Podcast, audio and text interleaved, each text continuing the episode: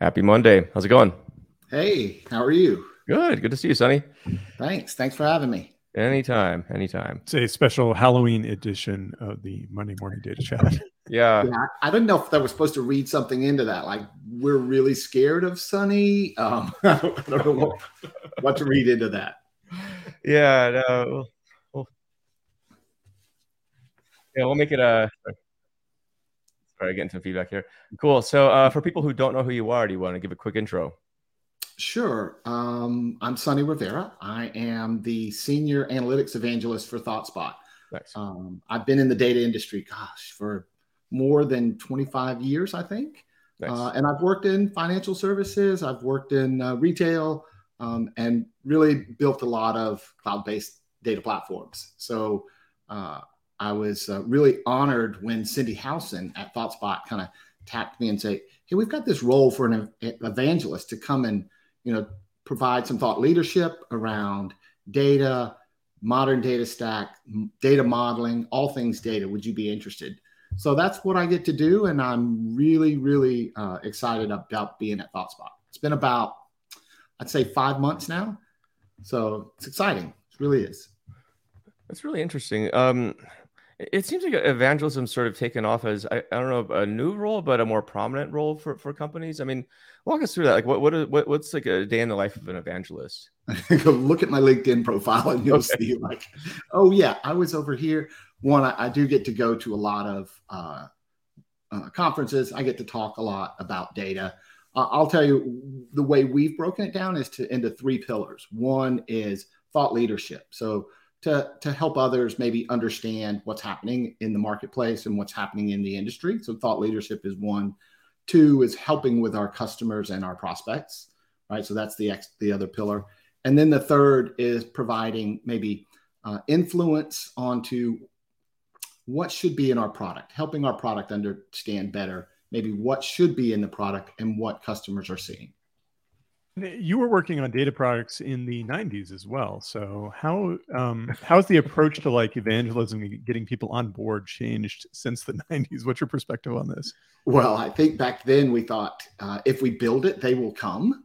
Mm. You know, uh, so that was uh, one of those things, and I, I think the the technology just has evolved so much, and it's not just the tech that we see, but the uh, approaches. I feel like I've been through this evolution of um, software engineering practices, data practices, all the way back from like, hey, let's go from functional programming to object oriented programming to maybe, you know, uh, service models, now to cloud models, to microservice models. Um, so I feel like I've been through a series of those evolutions. It's really interesting. Let's talk about that too. I mean, the uh, the title of uh, today's show is the intersection of software engineering and data, and I, I think you straddled uh, both sides in your career. I mean, walk us through that. Like, what what what um uh what is the intersection of uh, software engineering and data? Well, let me let me back up just a second too. I'm going to okay. tell you a little bit about me. Um, yeah.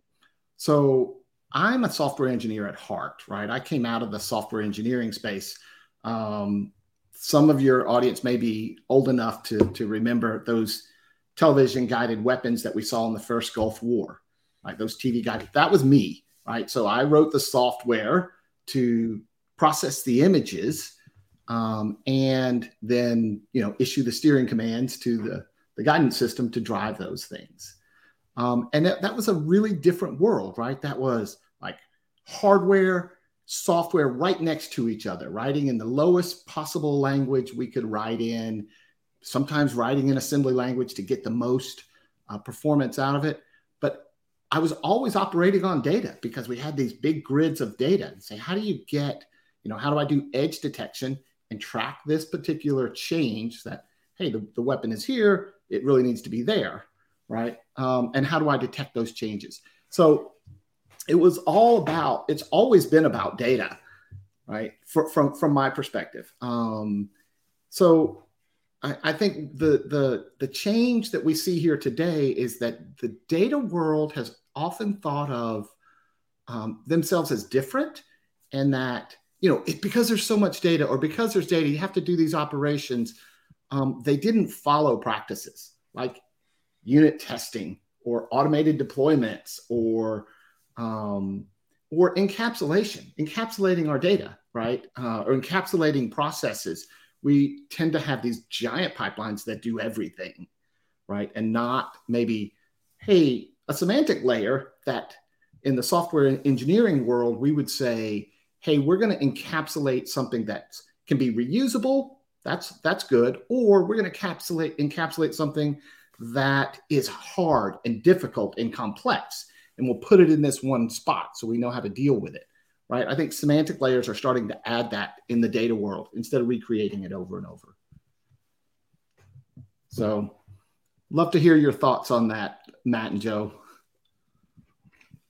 yeah, yeah. Semantic layers are an interesting one. Um, I think there's been a lot of progress on this domain. Actually, right before the show, we were kind of talking about how um, maybe there's still some progress required to integrate proper data modeling into some semantic layer tools. Um, and we're not talking like new technology data modeling or and such. We're talking like pretty old practices in terms of having primary keys and things like this.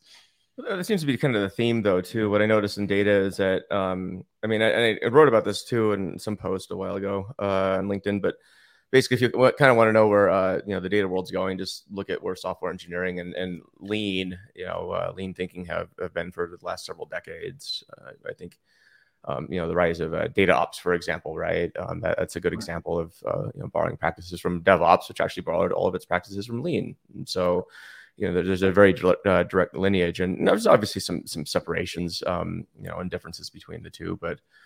Uh, you know, it definitely seems like software because I think it's more immediate. As you say, there's a tighter coupling to outcomes uh, with application development. Like you write an app, kind of has to work because people are using it. Data is much more of a it's a bit more nebulous in the sense where especially with reporting it's like okay so I, I get data and i make a decision but what's the feedback loop uh, right uh, between my right. decision and the outcome right whereas an application and in software it's like you you'll know pretty quickly if you if the code that you wrote didn't work because if it's a missile for example it's probably a really bad thing so. well i will say this too i think it does help for me to think about it in terms of maybe segmenting the the type of work we're doing into mm-hmm. am i doing yep. application am i doing application modeling? You know am i doing data modeling for applications? Right. Am i doing warehouse modeling? Am i am i modeling for a warehouse? Or am i doing maybe analytics consumption modeling? Right mm. so you mm. can think of those as three layers maybe source systems warehouse and then out here at a consumption layer at your analytics layer. But they're not always the same and they don't necessarily always have the same practices. Correct right? Or the same disciplines, mm-hmm. right? So um, I, I, think the other thing I see is, and, and you kind of mentioned this in the title uh, of, of the show, is talking about first principles a bit.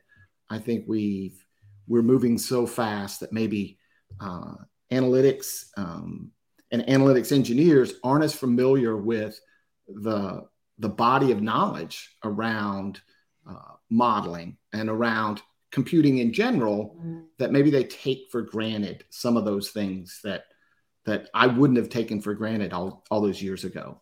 Mm. Why wouldn't you have taken those for granted many years ago? Well, uh, example, um, like in the defense industry, my first computer had an eight inch floppy disk, right? My calculator had more RAM in it than my computer did, right? So every byte counted right? Every bit of CPU counted, and so we we thought about those things, um, and you know maybe we had a tighter understanding um, at the OS level of what's going on. So I I think technology has abstracted a lot of those away. Like n- nobody, and I love it. Like I'll never open another computer again in my life, right? But um, we've abstracted those things away, but in in that abstraction, we've kind of lost like what's happening underneath. Mm. What does that mean to performance? What does it mean to scalability? What does that mean to maintainability of what we are doing? Right. Um, so that did that answer your question at all? yeah, it answered my question.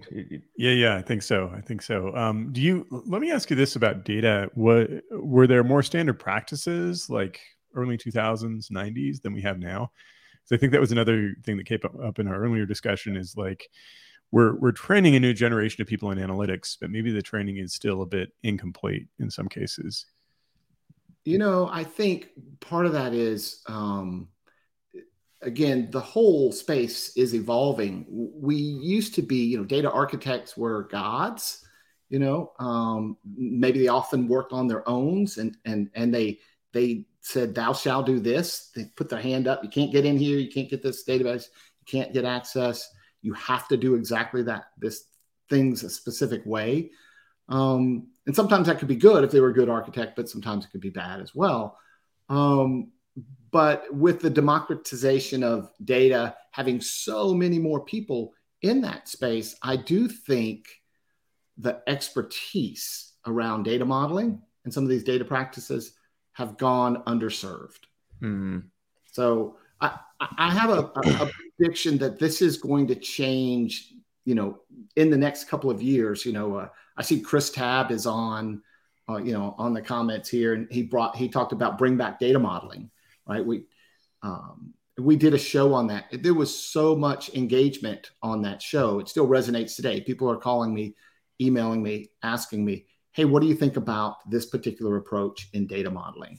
Mm. Um, so I do think maybe there weren't. You know, back to your question, Matt the the standards were probably enforced individually, um, but I, I hope we get to the point where we have programs where people have a standard body of knowledge, then they can start, you know, thinking about modeling um, and adding value to the business and those outcomes. But I also think there, there were less options available back in the day. So, I mean, you could choose your handful of books, right? So, you know, the big ones are like you know Codd, uh, you know if you're into relational modeling or um, you know uh, Inmon Kimball for data warehousing, and that was basically it, right? You didn't have a so it was like having the three TV channels back in the day, whereas now you know there's no shortage of opinions. I mean, I posted a, a you know um, uh, something on LinkedIn just asking about data modeling. You know, if you were to wave a magic wand in the next book on data modeling, what would it be? And um, wow, uh, there's a lot of opinions on data modeling. I mean, every, everybody who seems to have written, uh, you know, either a successful, uh, you know, book or article, or um, you know, occasionally very, you know, very esoteric books and articles come out of the woodwork and like, well, this is the one true way of doing stuff. And so I think there's also a lot of competing notions, um, especially in data modeling, where I, I, have I've rarely seen um, an area of data that I think is um, so uh, fragmented. Um, and uh, where I think there are strong opinions held strongly. Uh, and, and so it, it's um, it was definitely a bit uh, interesting to, to see the feedback on that.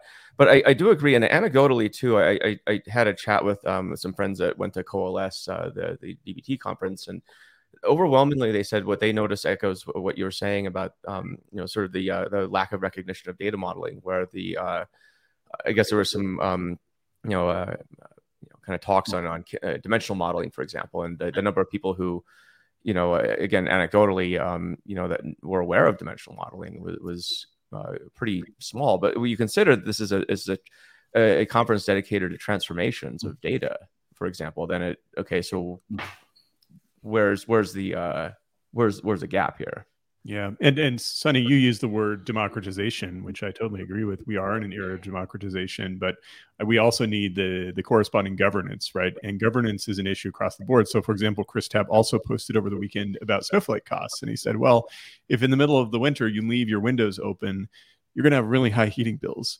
And that's another area where we need governance, right? A lot of the cost issues with Snowflake come down to the fact that we have democratization without any governance. Well, it's really easy controls. to do stuff. It's really easy to do stuff. mm-hmm. Yeah, and same thing with data models. Like it, it's great that there's a lot of freedom and flexibility, but it can lead to a lot of sprawl. Well, you can throw a compute careful. behind it and kind yeah. of mask the yeah. mask the problem too. So it's like I can just throw like a you know a six XL Snowflake instance and like sure it'll run probably fast. My bill will probably be really expensive, but whatever. What's money? Yeah. and that that comes right back to kind of first principles again to me, right? So one, the realization that you know bad data design can overwhelm any hardware, any system that we have. Oh yeah. Would you like me to crush Snowflake? I can crush Snowflake, right? And make it unresponsive, right? In our particular, uh, you know, within our budget, right? So I, I do think folks understanding things like what does it mean to have uh, a running time of a linear running time, a big O notation that's constant or linear or quadratic, you know, or cubic, right? So this is an interesting one, Joe. You might you might like this. Um, did you see where the folks at at uh, DeepMind have unleashed their uh, their AI algorithms, or I, I don't know what you want to call it, their AI on fundamental math problems. So they said we're going to have you know our DeepMind learn how to do matrix math, which is the cornerstone of all of our machine learning. It's a cornerstone of all almost so many computer uh, programs, things that we do, graphics processing, machine learning, GPUs, um, and see if it can learn how to do matrix math better and faster and improve those algorithms. And sure enough, DeepMind has uh, learned how to do uh, matrix math uh, 10 to 20% faster than it's been done over the last 50 years, right?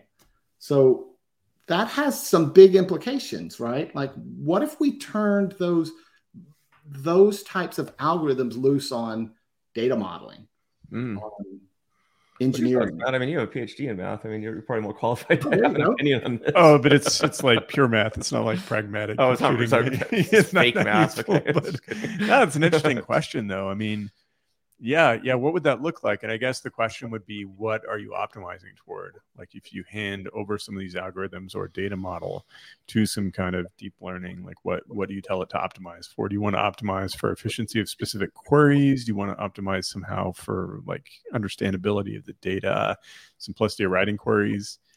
Yeah. Right. I mean, well, it's actually we. I was working at an AutoML startup way back in the uh, early 2000s, and we actually were working on something like this, where uh, the whole notion was get unseen data sets either from databases or files, and you know, come up with predictions. But then the notion was, well, what if we could speed up the idea of, um, you know, searching a database and, and figuring out the, uh, the the relationships between stuff? And so that was um, one of the uh, attempts. It's really hard, um, turns out. so. Uh, but yeah, I could, I could see. I mean, you know, AI is sort of eating the world with everything else. You know, um, uh, so I could definitely see something like this working. Although, you know, purists would say, you know, that's that's sacrilege, and it's it's sort of like when people, uh, you know, thought books would be the end of um, and, and writing would be the end of uh, human thought. So Well, I, I think it's interesting that they chose this particular problem to go after. yeah, right? That and it that's in the cornerstone of ML and AI, right? So, and the big the big challenge we see from an AI perspective is I have to do these huge matrix math to do, you know, uh, deep learning. I have to do these giant matrices of math. We we have to push that down at the hardware level to GPUs. Well, these new algorithms um, could actually be pushed down to the hardware level and improve the ability for us to do those cycles, to do those iterations within our within our ML models. So, Mhm. but I do I do think um, I kind of go back to you know I was going back to that idea of do folks really understand when I do these particular operations that is a quadratic operation and is not going to scale Mm. right? Um, so maybe I'm losing the audience a little No, bit. no, but I, but I think it's a good point though, because especially when you can now do like iterations over um, SQL, for example, and you know certain data modeling um, tools, you know, it becomes important because what if you have like you know two, three inner loops, right? Well, then you're quadratic or cubic uh, time, and, and then that's um, well, you get to deal with that. But if you don't know what that is, right? You're like, oh, I'm just doing it because it seems like it's the right thing to do, and it could be, but you just got to understand the performance implications. But again, that's that's lost. It feels like with, with data again, at least in computer science, for example, you learn a lot of the uh, the kind of the fundamental principles of how things work. Um, with data, there's really no such training. It's like, okay, so here's how you write SQL. Here's how you make graphs and other stuff. I mean, what, what else do you learn in data? I mean, we teach data sometimes, but it's but and it's maybe sometimes how to um uh I I feel like the training for data is typically very tactical, but it's not very strategic. If you know what I mean, from Yeah. from a technical level too. Now, I'm not talking about like asking business requirements. I'm talking about like how do you strategically think about designing like you know a, a good workflow for data. Like that's or not understood or a data model for the next several years that can evolve right like that's often not understood it, it, seems like sometimes we teach the theory of data modeling like third normal form but then actually pragmatic data modeling maybe doesn't get taught so much yeah. Right. And you know, um, Joe, I've heard you talk about this in the past too. Like incentives matter. Right? So when the business says, I need this data and all I want is just this, these columns, I just want this one big table of data so I can, you know, put it in my spreadsheet or I can build a dashboard on whatever. Um, and I need it now. Right. So and, and oh, by the way, you're incented on that, right? Like you get bonuses, you get more revenue, whatever those things are. So what do we do? We do that tactical thing of getting that now, but ultimately we'll be crushed under the weight of it. And, and that's like a, a recurring nightmare that happens in the data space over and over. We, we want things now, we want things now. We do that to the point that we get crushed under the weight of it and we say, oh, now let's read let's go rebuild our warehouse right. redo this all over again.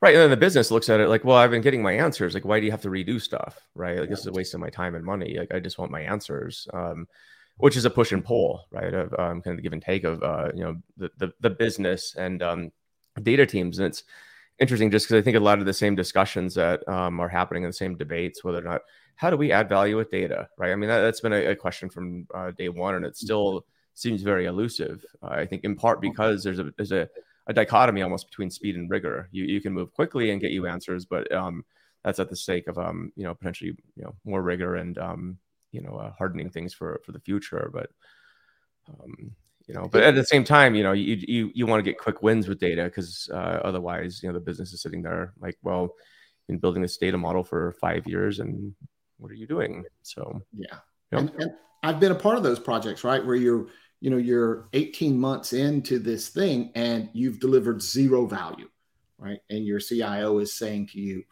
you know when are we going to start seeing value? The business is is, is going to cut funding because they're not getting any value out of this right? So i think those days are past and we have to leverage the tech that we have you know we hear a lot of talk about the modern data stack mm-hmm. uh, i love what chris tabb again says about that it's like it's the minimum set of tools needed to achieve these business outcomes around data. Um, and so I think we do have to leverage the tech for speed, but we we can't lose sight of it's still an investment. And this is where I'll lean on maybe Kent Graziano, who talks about you're going to pay me now or you're going to pay me later, right? So get on board with that um, and and make sure that you're thinking of this as an investment with ROI, not just I need this right now maybe short term investment. Mm-hmm. So, how do you how have you found that the best way to communicate this though to, to the business and the data teams? Uh, how how can we all get along? yeah, I think one, I do think kind of breaking down the walls between us and them is um, is important. Um, when when I was at um, uh, a, a, company, we we we actually had truck drivers that went out in the field, right, and and they uh, they help people on the side of the road. The car's broken down, their batteries, you know, not charged, whatever. They got a flat tire. They need to be towed. Um, I put data engineers and analysts in the trucks with the guy that was towing the folks, picking up the phone calls. And I think that idea of making sure that the folks that understand that they're working with the data understand what's happening on the front line mm-hmm. because what on, what happens on the front line ultimately matters and those folks have to know and understand. So put them in that, and what I call the ditlock, right? A day in the life of. Put them in there. They feel the pain. And, and sometimes they see things like, oh, if I just gave this person this one piece of information, they would be able to do their job better. And the person doesn't even know, right? They don't even know that. So I do think, you know, it's kind of like what, what, what Henry Ford said, like if I asked people what they wanted, they'd say faster horses, right? right. Yep. So I was thinking of another example of that, but it, it escapes me. So it's my older age. Are there things that we can learn from like the software world and the product world here? Kind of like Joe was saying, where software always seems to be somewhat ahead of the data analytics side of things. Yeah, I, I do think I think testing is huge, right? Mm-hmm. Um, back in probably was the late 90s, early 2000s, you saw extreme programming come along, test driven development coming along. And I, you know, I love that what DBT is doing there. It's not quite test driven development, but having those tests in place to me um, was so why do I want to say this? It, it, it let me be free as a software developer because I knew I had a test and that I wasn't going to break something, right? Or if I did, it would be caught, right? So I think testing, that whole testing cycle and automated testing um, is invaluable. And hopefully data teams gravitate, gravitate to that more. I'll give you one quick story too. This is, you know, I had some fun with this. Uh, ran a, a technology company and you know we were building software to integrate all these systems together and we put in place thoughtworks had this thing called i can't remember the name of the tool but did our, our ci cd and whenever a build failed we had a, a marquee like that's running across to the screen like the bottom of the screen and if the build broke it would say the build broke this particular check-in and it's Sonny's fault, right? And Ooh, everybody nice. in the company knew that Sonny just broke the build. Um, you know, That's pretty hilarious. we had, hey, the build succeeded, blah blah blah. But yeah, And it would say it was Sonny's fault or, or no. yeah, that's probably. Incentives. yeah, yeah, exactly. Would you get like a special award for getting your name on there for uh, breaking the build? Uh, yeah, I think yeah. I'm joking, but you want to reward, uh, um, I think, failures as well, right? Where you want to produce a culture where um, if something breaks, um, hopefully it's not too catastrophic. Um, but uh, you know, in, in testing, it's pretty harmless because it's a test, right? Like you know, and you broke the build, cool. Um, Right. You know, Well, yeah, and that the, the thing about this is like software. I mean, we saw this is strange. We saw a bridge fail this over the weekend. I don't know if you saw this in the news. Like huge bridge just fell. It had been remodeled. That that failure cost them, you know, cost lives, cost millions, maybe billions of dollars. Testing software and failing builds is free, and we get to learn from that. So Mhm. yeah, we should do it often right and and it is free and what we get out of it is the learnings it's not valuable if we don't get the learnings out of it so right. I mean, that's the whole point of testing, right? To try and break stuff. Like if you're playing it safe, then you know it's pretty boring software. So yeah i think what it does for for developers is it gives us the freedom to, to and the confidence to make a change like have you ever had a data pipeline and said man i don't want to change this thing because if i mess one thing up everything downstream is hosed right and and so you have now developers that are actually it takes longer they're afraid to to change something they'd much rather just say well let me just do a one-off and i don't have to change that thing right? Again let's you know it it, it starts that cycle of uh, doing things that we're ultimately going to be crushed under the weight of. So If you if you were to uh, wave a, uh magic wand and, and then um, I guess change how uh, say analytics engineers or data people are, are, are trained, um, especially with respect to testing, like what would you what would you do? Well, it would it would be nice if you know maybe there were programs in colleges, right? And and and maybe there are. There's maybe, maybe Stay there. tuned on that one. Um, Um, I I think that would be great. I, I also think if you could um, somehow get the training that went across, you know, the business that understood data to a certain level, right? To the analysts that understood data at a certain level, the engineers that understood data at a certain level, and then you know that whole line of security and platform engineering. Um, because the next biggest hurdle I've seen in data engineering is, you know, security, oh yeah, data governance, platform engineering. Those things I've seen just bring programs to a halt. So, you know, to your point, like, can you make make wave a magic wand? Well, okay, that thing that the data, the the business and the business user needs is easily understood by the security analyst and the security architects so that they can enable it to happen. Because so many times you throw it over the wall and get to this gate, fight this battle to get the data into the platform, fight another battle to get it, you know, secured and even access to while maybe in the platform nobody has access to it. Right. So That's yeah, my magic wand. But I, I think a cultural shift is is very helpful in security. So, like you were saying, Sonny, to think of security as not a blocker but an enabler, right? Even worse than a project getting stopped because of security is a project not getting stopped because of security and then discovering a huge security hole after the fact. How many times have we seen that happen? Never happens. yeah. but you really do want this like collaborative culture to say, security is not here to slow us down. It's here to make sure that people can get access to what they need to in a secure way with not without compromising the business, without compromising our customers.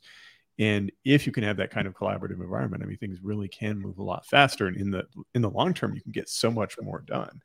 Um, it's easier said than done, but it, it, goes back to what you were saying of like combining all these teams on the data side and getting them on the same page and moving in them, them in the same direction and then bringing that security vertical in as well to be a stakeholder in the project and you know giving them basically giving them incentives to be a part of the success while also protecting data is really critical josh gallant has a comment here too um, we don't have academic training as data engineering do we um, uh, stay tuned on this um, it turns yeah. out that um, because the book that we wrote is doing pretty well um, data engineering is uh, um, a lot of universities are very interested in this right now. So stay tuned. Um, and uh, Chris Tabb says the uh, next level of data ops maturity is data sec ops. Data sec ops. You could use some capital letters there, Chris. But yeah, data yeah, more, more capital. uh, nice one. Um, you know, yeah. I, will comment on on Matt. you know, one of the things I said was like if these other groups, security, new data, but it goes the other way, right? Their data engineers need to understand uh, from a security perspective what they're asking. Mm-hmm. Um, so it does it does go both ways. And in the security infrastructure world, I don't know if you guys have heard this term a bit. They they talk about shifting left. Right? Yeah, your your security left, right? Okay. Um, I think if data in, uh, engineers need to understand that, analytics engineers tooling companies need to understand that because it does make it easier when your tooling can leverage the governance that you have in place already and it just kind of easily flows instead of recreating it or doing service accounts or whatever else that is a, a huge security gaping hole. We see data engineering shifting left too. I think that's our premise, where um, it has the word data in it, but I think just the tighter integration with um, you know software engineering, for example, and, and the people creating the source data and managing the source systems that's becoming more paramount. Um, and to the point I, I, I, guess it may be indistinguishable at some point. It's i think software engineering is becoming more data oriented and vice yeah. versa. I mean um, that's just sort of how it seems to be going so um, which I hope it's the way it's going. I don't know. Because it feels like right now data engineering sort of exists on its kind of own uh, island or, or silo. Um, even though we, you know, again, wrote the book on it, I don't really have a vested interest in terms. At the end of the day, these things change but reality is that it, I think things are shifting more left. And so, but if you can get things more, uh, I think at the application layer and security there, and you kind of solve um, potentially, um, you know, a lot of downstream problems, maybe. So security has to exist across the entire uh, data lifecycle, of course. It's something that's paramount. So yeah, it's paramount. It's a huge risk for companies today, right? And so you can understand why companies are uh, have these big programs in place and and are gun shy, right? So yeah, huge risk. So mm-hmm. you know, oh, go ahead. Oh, I, I was going to say, I think the problem in security culture is that it's become a compliance issue rather than a proactive, like product development issue. And again, if I think if we can reorient and say security is part of making data available and part of being successful. It's not just checking a box, it's not just going through reviews all the time.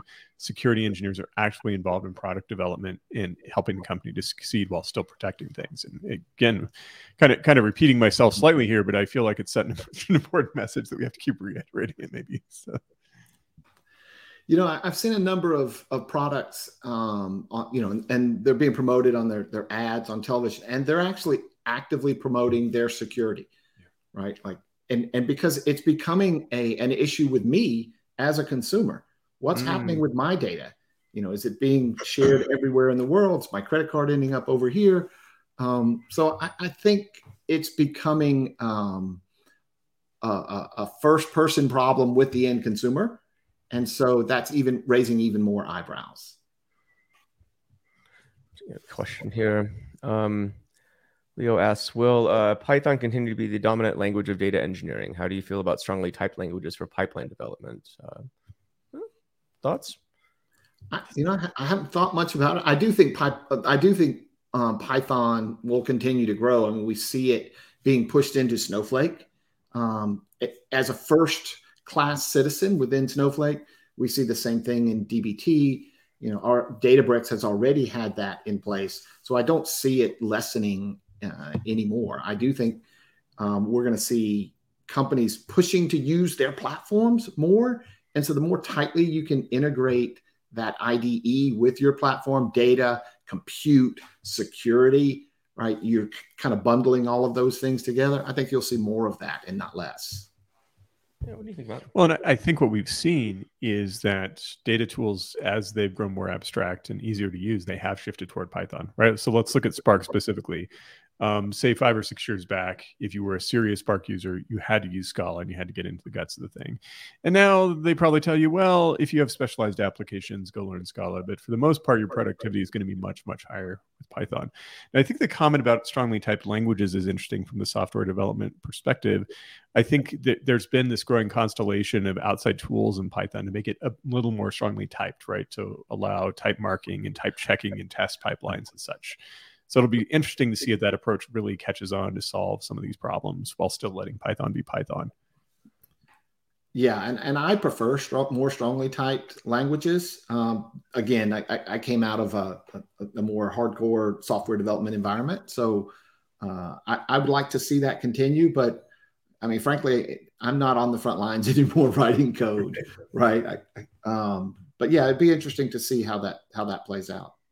Yeah, and, you know, I, and it's interesting. Python's one of these things where I feel like the um, the language itself, it's it, you know, it's a second best language at everything, right? It's um, not hmm. fantastic um, at any particular thing, but it's it's good. Um, but I, you know, what I see is sort of the um, the next evolution might be, uh, you know, sort of a transition towards Rust, maybe, or or Go. Um, JVM languages, I guess, if you really want to do that. Um, uh, but then on the data science end, I find it's interesting too. Julia just broke the um, you know the top 20 in the TIOBE index, and so that's fascinating as well. I'd be very curious to see if um, uh, you know Julia starts taking uh, Python share as well. But then again, you know, I mean, I, I started a um, uh, Python meetup many years ago, co-founded it, and back then Python was barely a top 20 language, and now it's the number one language. And so you just never know how these things go. So, and, and excuse me, um, hopefully there's not an issue with the uh, stream here. I keep getting a uh, I know from StreamYard saying that the uh, LinkedIn oh, that's not loses good. access, but I keep reconnecting it and it seems to keep doing it. So anyway, hopefully we're good. If not, um, we still have the podcast, so we'll keep talking. Um, uh, but yeah, anyway, uh, yeah, interesting. Hmm, well, StreamYard LinkedIn is just one of these things where it's it's uh, it's a gamble. It, it usually works and, until it doesn't. Um, so, but again, we we have the Spotify version here that people can listen to after the fact. So, um, yeah, so I guess you know, kind of bring it back to um, you know, let's, let's talk about uh, you know business intelligence, right? This is, this is an area where, where you're working in right now. What what what are some of the, the big trends you're seeing in BI? Well, I, I think there's two that jump to the top of my mind. There's probably others, but two are uh, embedding analytics into applications. Um, and then the controversial topic of self-service analytics, which I don't know why it's controversial, but um, those are the two big trends that we see, right? Uh, I'm actually doing a, I'm doing a conversation tomorrow with someone about the, you know, how do you uh, do embedded analytics? How do you drive value? How do you drive adoption? You know, what are revenue models for embedded analytics? So that that's a big topic. Are you guys seeing that? Embedded analytics are all over the place basically for us. I mean we just see it's becoming more and more ubiquitous. And maybe even to what joe was saying as well going further data apps where really you're not even separating the analytics eh, layer very much from the application itself. Like the application generates data and then immediately gets fed back into dashboards and user experience. Well yeah but it's often the and i had to, had to make these way back in the day too but it's often the software engineer that has to make these embedded uh, analytics. There's certainly libraries or, or tools like you know uh, ThoughtSpot that can do this. But if you're using libraries, especially, you know, the, the software engineer is going to gravitate towards the, the, what they're comfortable with, right? So, yeah. um, you know, it's um, so that's really typically it's going to be like a JavaScript uh, type of framework or maybe an iframe or something like that. So, um, but then again, it, it, requires like close collaboration with the analyst or the data scientist because the software engineer probably isn't going to know much about anything. They're just like, cool, I'll put this.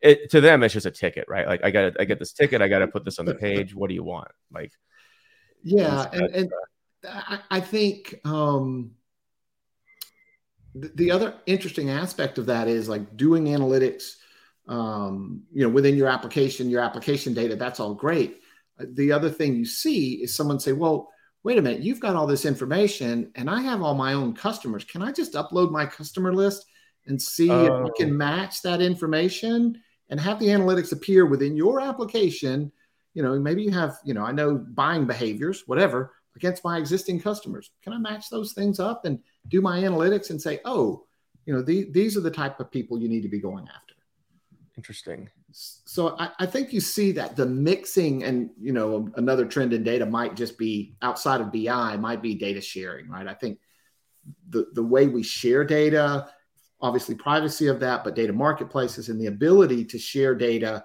seamlessly without FTPs, without this complexity, um, will have big implications on embedded analytics because all of a sudden I can get you know weather predictions i can get outputs of machine learning models and forecast integrated into my embedded analytics that i'm putting mm. up to my customers it's a whole world of possibilities at that point too. It's it's really cool. Once so uh, uh Kate Strachnyi says you're the one she's speaking with tomorrow, so that's awesome. Uh, shout out to Kate too for finishing on she's in the finish line for the uh her book Colorwise. So, oh, um, congratulations! Yeah, that's a huge deal. Yeah, yeah you awesome. take a vacation when you finish. awesome. Yeah. Or start another book. Whichever. Or start another book. Yeah, whatever. Whatever. I, I, should have, I should have brought that up. I'm sorry, Kate. I should have mentioned I will be on Kate's show tomorrow, so everyone please tune in. Yeah, it's awesome. Yeah, that's. I think the embedded analytics use case it opens up a whole new world of opportunities, and that's um, I think uh, very exciting because it feels like analytics is just moving away from the the world of dashboards, kind of internal facing BI. I mean, there's still a, a time and place for that, but just given the nature of um, just how ubiquitous data is and the needs, it's it's changed a lot, you know. And um, but I feel like we're only at the beginning of this too. Like I, I can't say like we're at the at the the plateau of where embedded is. Um, so I don't know. Yeah, if you follow that to a lot, its logical conclusion, you may think of, you know, you may hear the term headless BI at that. Yeah, let's right? talk about yeah, that real yeah. quick too, right? For, uh, for the audience, what, what is uh, headless BI? it's not my. it's it's Halloween too, so you know. Uh... Right? Yeah, exactly. It's it's really not my forte, um, actually. So I, I actually have to do some research in that space. But the idea is that you wouldn't actually have to have you know an, an analytics tool with a user interface to provide that business intelligence. Um, and you could embed that directly in your application or you can use declarative code right to just roll out your analytics against maybe um, a semantic layer right mm-hmm. that would know how to pull that data and visualize that data. So uh, not my forte just yet. Um, but uh, that's kind of how I see it. I think it's good though, right? In some ways, because it, removes the. Um, right now, it, feels like BI is very, um, it's very monolithic, and obviously you work for a, a vendor, um, you know, a very fine vendor. For full disclosure, we're, uh, we're actually partners with uh, ThoughtSpot as well, so big fans. Um, but what we, but I, what I've seen over the years, and this is no no uh, epiphany or whatever, but it's just BI tools are very monolithic. It's how it is. You're, you get one BI tool, you're going to use it. Um, that's kind of how it is. Headless BI, I think, opens up a lot of possibilities where now I can say, okay, I'm going to define my data here. Um, and I can kind of use whatever implementation detail after the fact. I think that's, you know, pretty, uh, pretty game changing and, and pretty cool. So, you know. I think it's a. It, I don't think it's on us, but I think it's a trend that's coming, right? And semantic layers to me are a part of that. And even at a, at, I'll go one step more abstract. Um, metadata layers mm. That just wrap in general. So your semantic layer is effectively a metadata layer around your models and your, your semantics. But you can go an, another step higher and just have metadata layers for almost everything. How do my tools integrate? Metadata layers for my security, metadata layers for um, my APIs, right? So how do you in, data contracts are another concept of a, of, of a metadata layer, mm-hmm. right? So I think all of these things need to mature before you get to a true kind of headless BI world that you're talking about that is seamless, if you will. And then we talk a lot, Joe and I talk a lot, and probably you do too, about the emergence of more and more real time. And it's not that real time or streaming is a new thing, but it's going to become much, much more ubiquitous as it's more turnkey in cloud services. So just like Snowflake has made data warehousing and big data, as much as I hate that term, more ubiquitous, um, a lot of these turnkey like CDC services will make it very, very easy to just do in- direct integration of your applications into a real time analytics. Well, and event systems too. Yep. Right? Yeah. Yeah. You know, this is an area that I um, I want to know more about from a modeling perspective because as we're Same. streaming data in, right? Like, how do you model that piece, and how does you know? uh, Yes, you could logically model it. What does that look like from an implementation perspective that you can maintain the the nature of real time?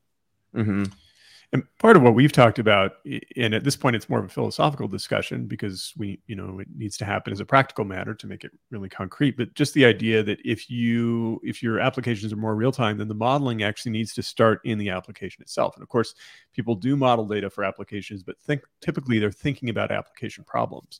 And in the future, if you know that that data is going to be consumed immediately, then you need to model it both for your application and for the analytics that are going to come after. driven with domains and bounded context, Yeah, right? So yeah. the, the events need to be very discrete Yeah. and probably as small as possible, right? And so it's um, you know, it's thin models versus fat models for for events. But then how do you translate this into analytics? You know, the systems like Druid, Pinot, and ClickHouse, whatever that do this, I think very well.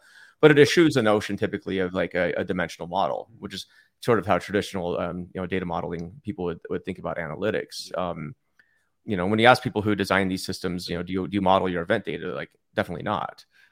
Which also brings up a whole can of worms. Okay, so how do you how does this work in reality? Schema evolution and uh, definitions and so forth. Data contracts, I think, are a way to to help uh, you know solve this, but I feel like that's um, one part of many that you know we're going to be unfolding very soon. So um, Yeah, I, I think you're right. I, I do think um, having that kind of bounded context, modeling it at the application layer, prepared for it to to be headed into analytics, and then I think if you have that, again, you get back to that metadata layer, right? So Yep. you're you're going to need some tool agnostic way to communicate how to interact with this data, whether it's real time or rev- whether it's you know batch. Was a Raghu's uh, um, article from a couple years ago? I Remember Raghu Murthy? um, you know, metadata first architecture and so forth. I think he was he was onto something back then with that too. Well, and I, I think there has been a big shift toward more integration, right? Like we think about tools like Informatica that could do a lot of this stuff, maybe not real time, but they were monolithic. And in the cloud, you have to assume that you're going to have data in a lot of different places. And you need orchestration and metadata management across a lot of different systems. And that's kind of one of the big challenges of our era. Actually, Veronica has a good question here. Um, she's late to the party, um, but how do you integrate real time data with other data? Oh, this is this is fun. Uh, Matt, you want to talk, talk about uh, maybe an early attempt at this called Lambda?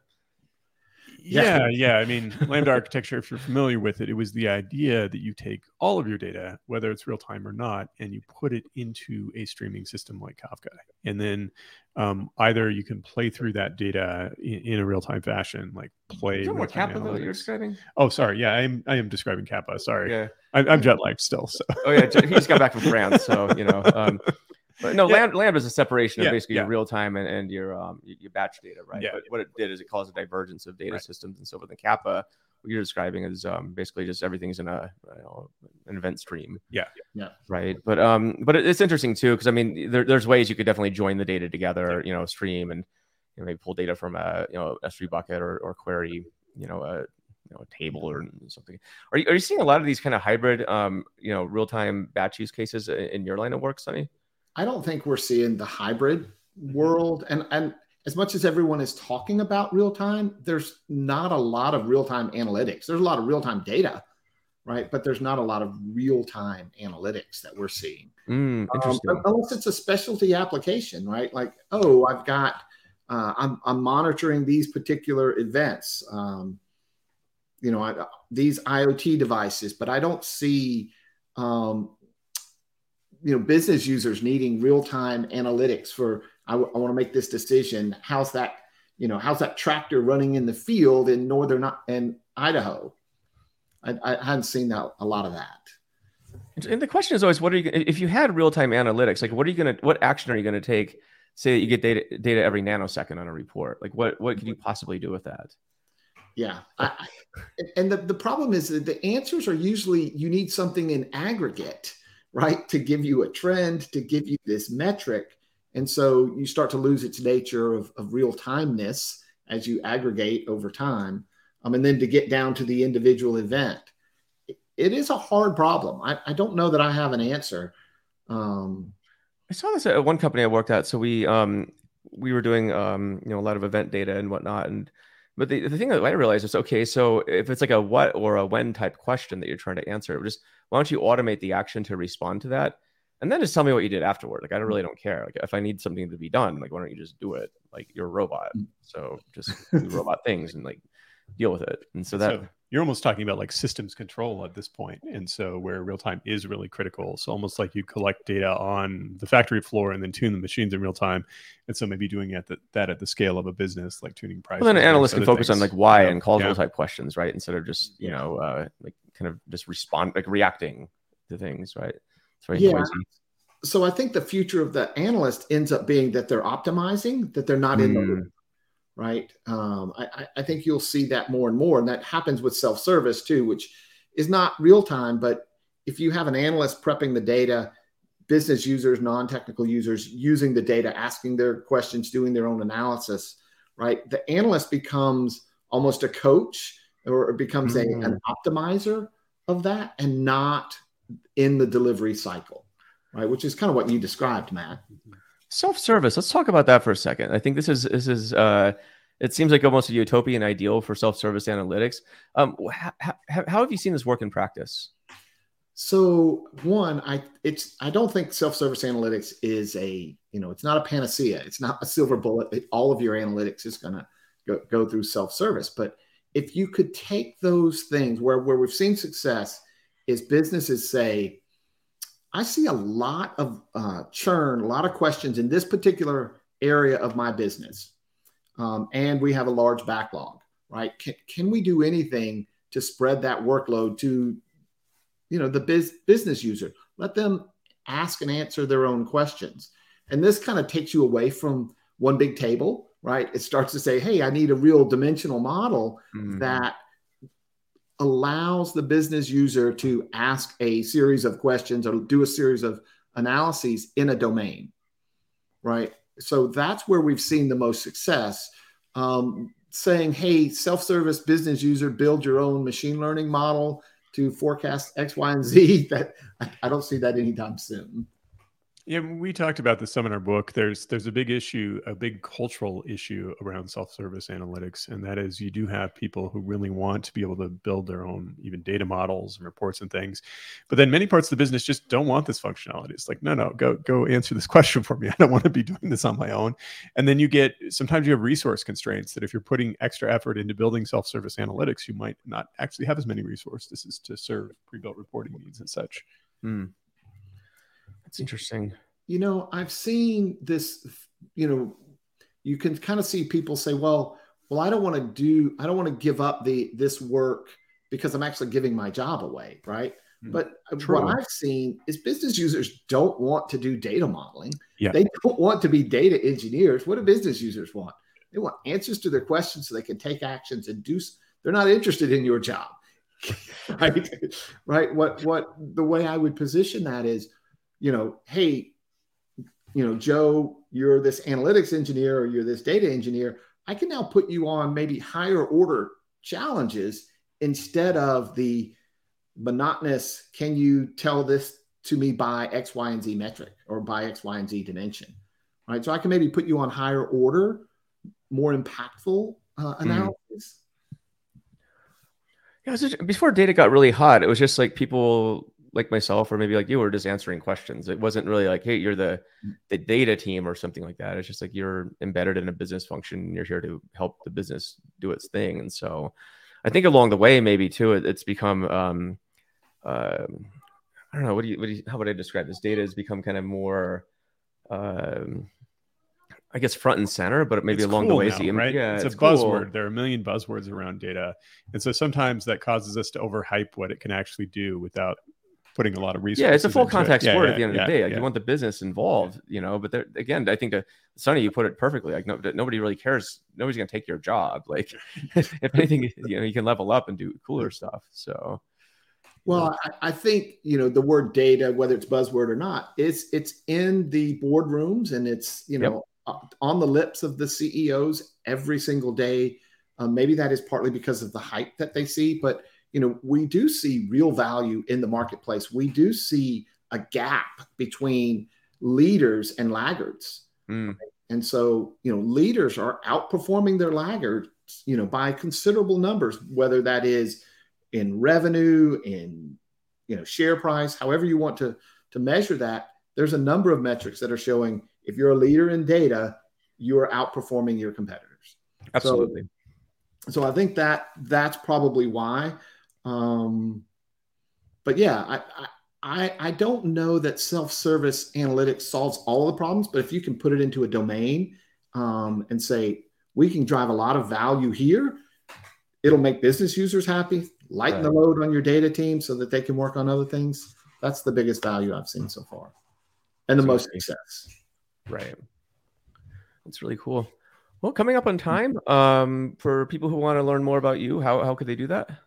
Um, well, you can follow me here on LinkedIn. You know, I'm on LinkedIn all the time. You can find me on Twitter, uh, a strange handle, RQR or RQ Rivera. If, you, if RQ Rivera, you can find me on Twitter. If you, um, uh, yeah, if your name were Rosario Q Latin, you would go by Sonny. Okay. Okay. So, uh, and then you can find me on ThoughtSpot's blog. Uh, I'll write some pieces there as well. Any events that you'll be uh, appearing at pretty soon? Oh, yeah. So good. good. Thanks for calling that out. I'll be on DATAcated tomorrow nice. with Kate Strachnyi. Uh, I think I'm not exactly the t- time. I think it's at noon. Kate, you can put a comment in there and let us know. It, will be on LinkedIn, but I think it's at noon tomorrow. So, can can I ask you guys one question? Do we have time for me to ask you guys one? Yeah, question? go for it. Um, you you both seem so well read. I'd love to know what is it you guys are reading. What are you thinking about and reading today? Oh, cute dog. Um, what are you reading, Matt? I mean, I, I tend online to like follow Hacker News and such, and then read lots of different Medium Oh, posts. a- Oh yeah, yeah. You can like definitely right, right get- in the lightning on that yeah, one. yeah, Matt. yeah, well, I mean, I think everyone does that. A lot of stuff on LinkedIn, obviously, and then a lot of it is just maybe conversations as well. I mean, what do you think? You, you, you a book guy? Are you an article guy? Like, what do you? Uh... It tends to be more articles these Okay. days. Yeah, And I tend to be more book focused, and so I, I probably have any like probably three books in rotation at any given time. So you know, um, um, yeah, I don't know. If you look at my book collection, I mean, so I'm, I'm uh, reading a really good book, uh, the, the Joy of Compounding, right now uh, by Gautam Baid. He actually lives here in Salt Lake City. When I get lunch with him sometime, one of the best books I've ever read. Actually, uh, it's just a book about value investing, but also sort of the um, you know the traits of of a good value investor and a, just a, a lifelong learner and that kind of thing. Um, yeah, I, uh, I don't know. I read a ton, so uh, it's scary. How about you? Um, yeah, I probably have a couple of books. There's one I'm actually rereading. I love, and so I, I, I make this reference for everyone. It's called Algorithms to Live By. Have you read Hmm. this book? You I have not. read- No, it's it's in my. I got it on my uh, Kindle. I hope to read it at some point. It's really about how computer scientists think and how you can apply that to your everyday world That's cool. not the other way around, right? So, um, so it lets me justify to my wife why I have a huge stack of books next to my bed and I don't organize them onto a shelf. Right? That's one I'm reading, and then I'm actually, um, uh, I don't know, I reread stuff over and over again to try to to, to get them. I'm, I'm reading a book on data storytelling again. So. Hmm. That's an interesting topic. Yeah. And so for another time, I think we're probably getting up on time, but yeah, that would be the, the, I'll just, my comment here was I'm a technologist and I really thought back in the day, I knew this metric. I could tell you something. Maybe I show you a line chart and maybe I had these other metrics, but in my mind, I related them together and I knew the story. Uh, It wasn't until later in my career that it was like, Sonny, you have to be able to craft a story around this for people to get what you're what you're saying. Kate's asking what book you're reading on uh, data storytelling. Oh, there we go. I have to pull from the stack. There you go. Interesting. Oh yeah, I've, I've, heard about this book. So I don't know if Kate. Did you have? A, I don't know if Kate actually had her, her on the show. So looks good. Yeah, I mean the problem is there's, there's uh, you know too many books in too little time, right? So yeah. might cheat too for books that I think are like um, nonfiction and like sort of a book that I you know want to listen to but don't want to read. Uh, I actually have the Kindle uh, that reads to you, so I'll just uh, walk around with that too. So uh, about one to two books a week is what I read, and like sometimes the, the cheat code is like have it just read to you. Um, but one to two books, uh, probably actually you know most of the time just read. Period. I read quite quickly, um, and uh, hopefully comprehend things. At least I like to think I do. Probably probably gloss over everything, but whatever. So um, awesome. Yeah, I'll share some book tips. Uh, I'm very curious the audience too. If you have uh, book ideas or suggestions, drop them in the comments here. So I will I will put them out there. I'll I'll share with you one thing too, and I, am kind of re-looking. This is tough. That is such a good book. You know, if if you do uh, analysis, if you do analytics, this is you've got to check this out. And then I would say he comes around town to the major cities every year, just does a tour and does you know hmm. two or three day seminar. Go and see it. You, you'll learn so much from this guy. So that's one of the most beautiful books I've ever read. Uh, Edward Tufte's, uh, um, was it quantitative display of visual information or something like that? Yeah. Yes, that's it's, exactly. It's really right. riveting title, uh, but great book. So starts off yeah. with the uh, graph of Napoleon's uh, journey into Russia, then and back, um, where he lost all of his troops. So, cool. yes, all right. cool. All right. Well, we'll talk to you soon, Sonny. Thanks for all the, right. Uh, Good seeing you guys. All right. Take care. Take care. Bye-bye. Bye.